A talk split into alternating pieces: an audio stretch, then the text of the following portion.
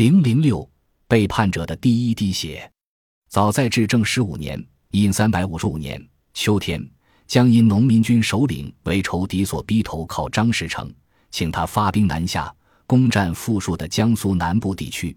这一事件使井底之蛙的张士诚有了拓疆扩土的愿望，于是派他的二弟张士德带兵渡过长江，试探性地向江南地区拓展。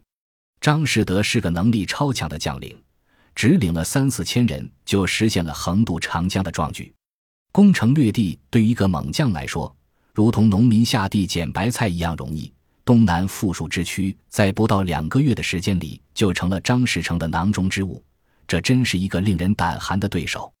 至正二十五年因三百六十五年，也就是朱元璋称王的第二年，他做出了一项重要的决定，挥师东征，扫平称霸之路上的另一个重要对手张士诚。朱元璋是在八月份出的兵，在不到半年的时间里便势如破竹，攻取了徐州、盐城、泰州等大片地区，其中包括张士诚原先的根据地高邮。眼看着朱元璋就要踢开奔向黄泉之路的最后一块拦路石，走到与蒙元朝廷生死对决的最后关头，谁也不会料到这时候在朱元璋的身边会发生一场突然事故。就在朱元璋征战江苏的关键时刻，有密探来报，他的亲侄子朱文正暗地里勾结张士诚，准备倒戈讨伐他。消息传来，震动朝野，没有人想到会是朱文正站出来背叛了他，连朱元璋自己也始料未及。难道在皇权的巨大诱惑面前，连牢不可破的亲情纽带也要被撕扯得支离破碎不成？中国人向来喜欢看热闹，所谓看热闹，也就是看别人的好看。这时候的朱元璋根本不允许在自己的世界里有热闹给别人看，就是看，也要看他为尊威重成就霸业。他不能因为朱文正一人毁了自己辛辛苦苦创下的基业。观天下，家天下，万物皆备于我。如果换作他人，朱元璋也就没有那么多顾虑，找个机会手起刀落，整个世界也就随之清静了。可朱文正毕竟不同于旁人，他是大哥朱重四的第二个孩子。朱元璋在攻占滁州后，因为思念失散的亲人，便派人四处寻访。这个小名叫做人的少年在得知叔父的消息后，便带着他的母亲、妹妹一道投奔而来。朱元璋共有三位兄长，也就只留下女儿这么一条朱家的根。正因为如此，朱元璋在心里将女儿看得极为重要，常年将其带在身边，视同己出，并取名朱文正。试想，如果这条根今天被他亲手斩断，那么百年之后他有何颜面去见九泉之下的父兄？在一个宗法社会里，辈分是最让人马虎不得的事。二人虽有叔侄关系，但朱元璋仅仅比侄儿大五六岁，叔侄二人甚至是少年时的玩伴。谁都知道少年时的朱元璋喜欢玩当皇帝的游戏，当年在他面前那头变败的孩子们中间，应该有他的侄子朱文正。至正四年因三百四十四年，对于漂泊无根的朱家来说是大难之年，同时也是一个家族命运的转折点。这一年瘟疫、蝗灾、各种天灾人祸接踵而至，在短短的二十多天时间里，朱元璋的父母大哥朱重四、大侄盛宝、朱文正的哥哥相继离世，大嫂王氏因公婆、丈夫均已过世，也不愿意再与已经出幼，元朝规定十五岁出幼的小叔子朱元璋一起生活，便带着一子一女返回娘家度日。朱元璋成了一个无人疼爱、无人过问的孤儿。那一年，朱元璋十七岁，朱文正也只有十一二岁。叔侄二人在苦难岁月中共同生活了十多个春秋，那段难忘的记忆让他们成为最熟悉的人，对方的性格、脾性和气度都相互烙印在对方的心中。也正是源于这份亲情和了解，让他们结下了很深的感情，但同时也埋下了恩怨难了的种子。一旦条件成熟，那种子便会破土而出。俗话说，打仗亲兄弟，上阵父子兵。亲兄弟早就亡于纷乱的世道，而亲生子们还是不懂事的娃娃。对于朱元璋来说，既无兄弟可依，也无亲子上阵。为了组建朱家军，他开始大肆收养义子，先是将二姐夫李珍带来的外甥取名朱文忠，又将在濠州城收养的牧鹰取名为朱文英，另外还有朱文训、朱文辉等人。这些养子军以文字辈作为他们的官名，从而形成以文字辈作为养子们共同的朱氏辈分字。朱文正是朱元璋诸多养子中的带头大哥，也是朱家军的一员猛将。朱元璋夫妇抚育文正、文忠及沐英等数人，爱如己出，太子朱王生恩无替焉。话虽说得漂亮，但亲生子与义子怎么可能做到一视同仁呢？至正十五年六月渡江时，朱文正也正是二十出头的大好年华。人们都说他的性格和长相与其叔父非常相近，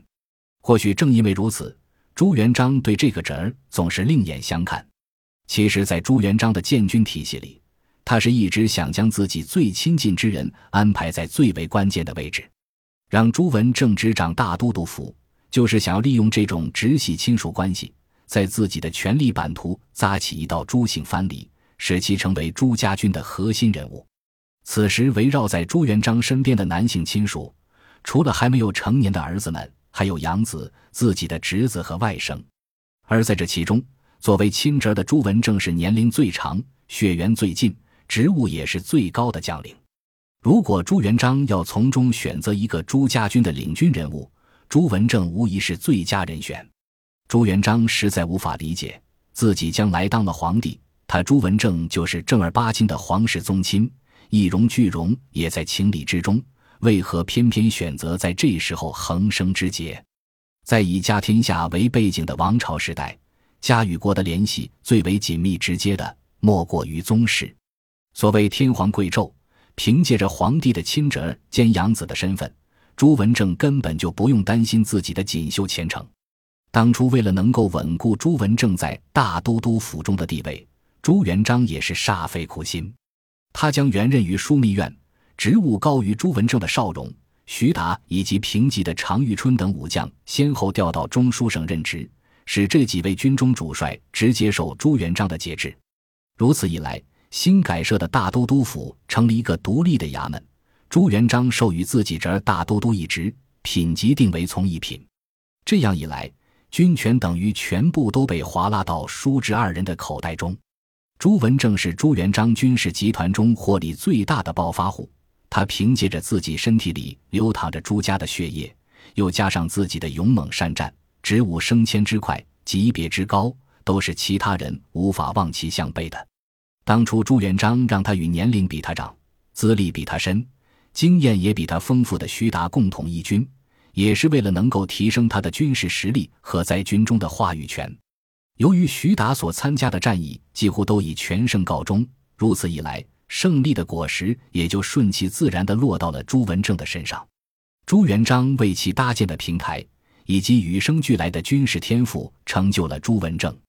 从一个乡野村夫到军事衙门的一把手，朱文正只用了短短七年时间，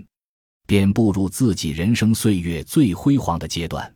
血统固然重要，但能力也是不可或缺的因素。在朱元璋的手下，有着太多的天才将领，而在这些精英人物中，朱文正便是其中的佼佼者。客观地说，朱文正的军事才能和功绩不逊色于大明开国的任何一员名将。他最为光彩的时刻，都集中展现于那场艰苦卓绝的战役——洪都保卫战。至正二十三年春天，张士诚派兵围攻小明王的最后据点安丰。安丰是应天的一道屏障，若安丰失守，应天、南京将会门户大开，朱明政权的根据地将会陷入险境。在这种情况下，朱元璋只有率兵渡江救援安丰。如此一来，也无形之中给了长江中游地区的陈友谅一个偷袭的机会。陈友谅对朱元璋一直虎视眈眈，想要找个机会将其一口吞并，但几度东征都铩羽而归。朱元璋的主力部队救援安丰，江南由此陷入空虚之境，这是一个天赐良机。陈友谅决定夺取洪都，然后兵锋直指应天，趁机将朱元璋的势力从帝国版图上抹去。怀揣着这样一个梦想，陈友谅上路了。当他率领着号称六十万人的军队抵达洪都城下时，等待他的不是别人，正是朱文正。洪都的军事地位极为重要，它地处赣北平原，又位于赣江的下游，由赣江向北京鄱阳湖与长江相连。谁也没有料到，朱元璋会将镇守洪都的重任交到朱文正的手上。在此之前，大家对朱文正的评价并不高。朱元璋之所以会置流言汹汹于不顾，除了看重朱文正的能力，更多是源于信任二字。有人说，朱文正压根儿就没把镇守洪都当成一件大事，接手洪都之后不思顾城练兵，却整日流连于烟花之所，沉湎于酒色之中，甚至学人家附庸风雅，在自己的官邸排练起歌舞。此等做派根本不像是来打硬仗之人，倒像是上面派下来调研文化娱乐事业的。就连最基本的军事布防，朱文正也要把它交给下属去操办。洪都城内的官兵心中虽有怨言，但却无人敢吭声。当他们听说陈友谅领着六十万大军即将杀奔而来，也只能听天由命，随他去了。本集播放完毕，感谢您的收听，喜欢请订阅加关注，主页有更多精彩内容。